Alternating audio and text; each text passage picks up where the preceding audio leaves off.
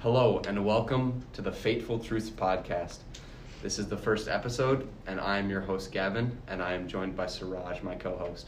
Hey guys, it's me Suraj. I'm also joined here today with Joel and Helena. Alright. What brings you here today? Well, you know, I just I love discussing philosophy as I have a PhD in that in that field. Yeah.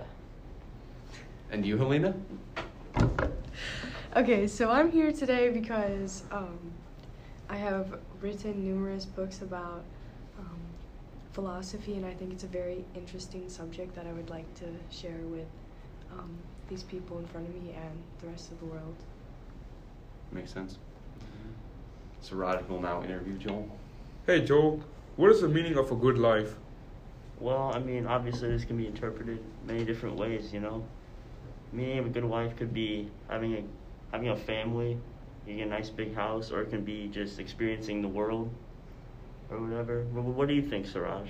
Um, I just think like, yeah, as you said, like having good family could be there, and like having fun and enjoying what you do in your everyday life. I feel like that could be a example of a good life. Well, what's your definition of fun though? Like Fun, like everything that's going well in your way, you're enjoying what you're doing, well, what do you like to do, Siraj? Like what's your like your hobby, like. Yeah, what's your idea of a good time? Like how do you like to spend your life?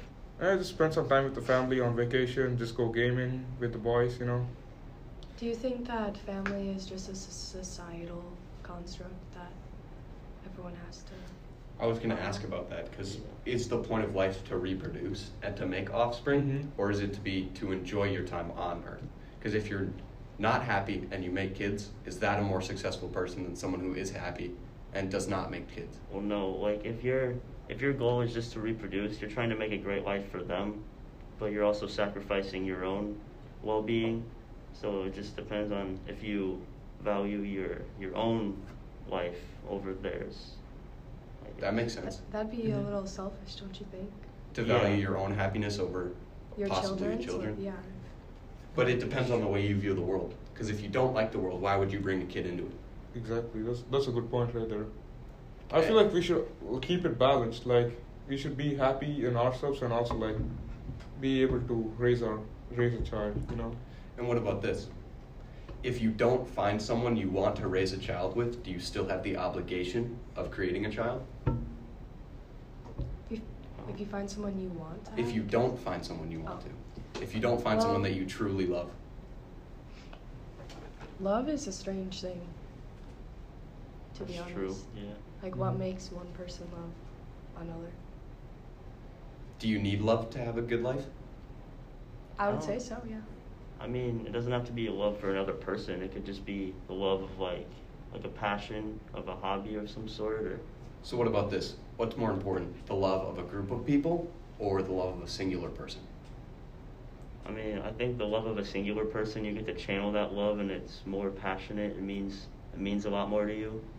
But in the long run, it's less risky to love a group of people, and it's it could be it could be like more fun, I suppose. I know, but every human has like basic needs and needs to be like touched and everything. There's a bunch of studies on it.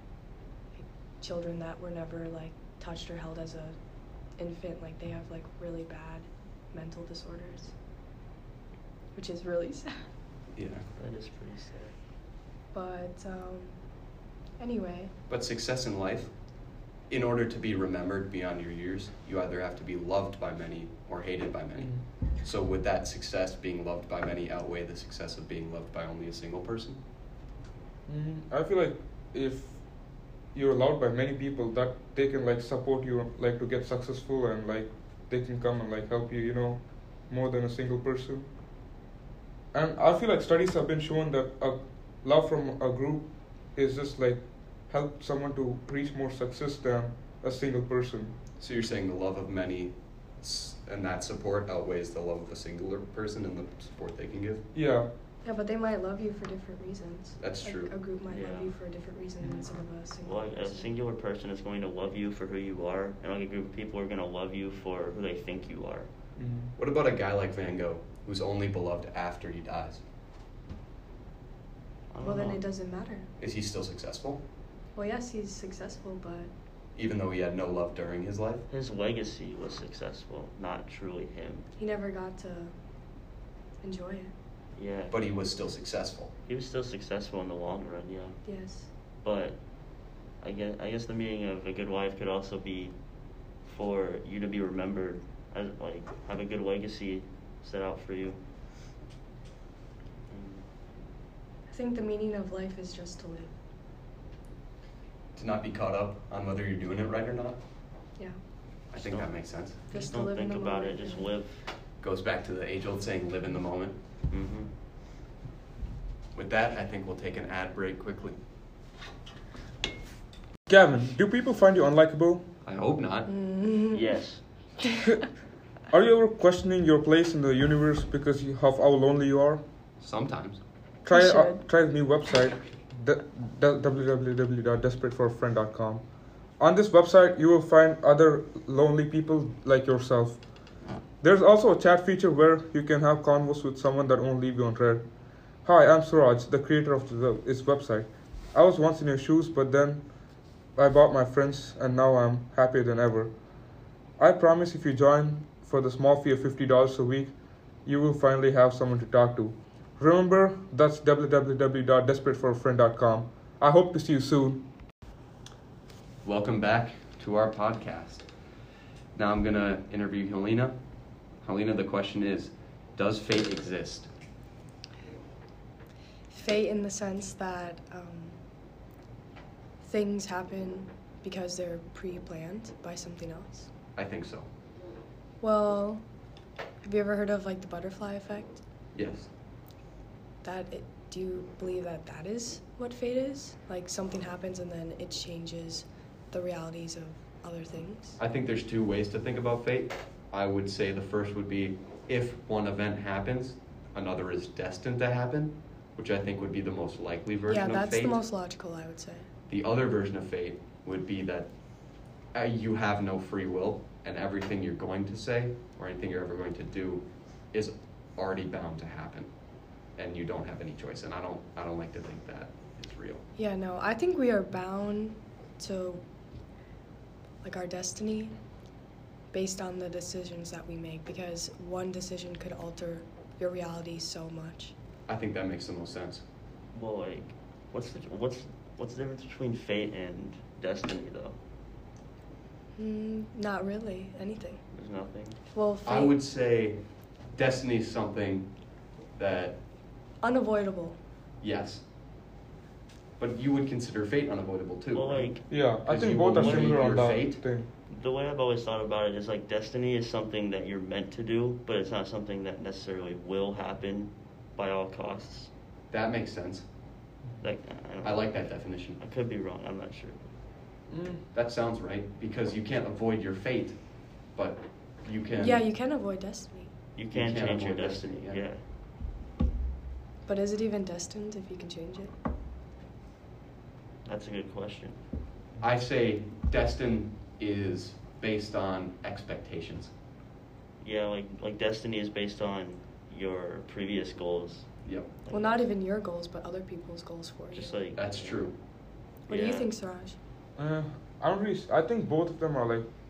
So they they both have their same similarities and like differences, but yeah, I just think that you could do something to avoid your destiny, but like I don't think you can do anything to avoid your fate. I feel like they both could be different fr- in that part, in that aspect. Yes, but do you think fate exists? Eh, I just think I think it does exist, because so, sometimes if you really think that it's you're just gonna have a good day and then something bad happens, then I think it's probably that you had a bad fate or something, and that the bad thing happened on the day. So I think fate exists.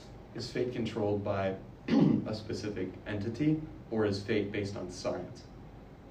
Eh, I feel like fate is like controlled on like free will, like in my opinion. So the decisions you make chain together to, Yeah. to impact your fate? Mm-hmm. Well, I feel like the belief in fate is also the belief in like a higher power that determines that fate for everybody. That's what I was thinking. That's what it's most commonly linked to. Right. Yeah, but there's a lot of things that we don't know about even That's true. Mm-hmm. that could Like- be controlling it. But what else could even control fate besides a higher power? Like what else could there be? Well, does it even exist? That's the question. I don't know. But if it were to exist, I think that's a good place to end this episode. On next week's episode, we will talk about truth, and more specifically, the Thoreau quote rather than love, than money, than fame, give me truth. Thank you for listening to our podcast, and have a wonderful day.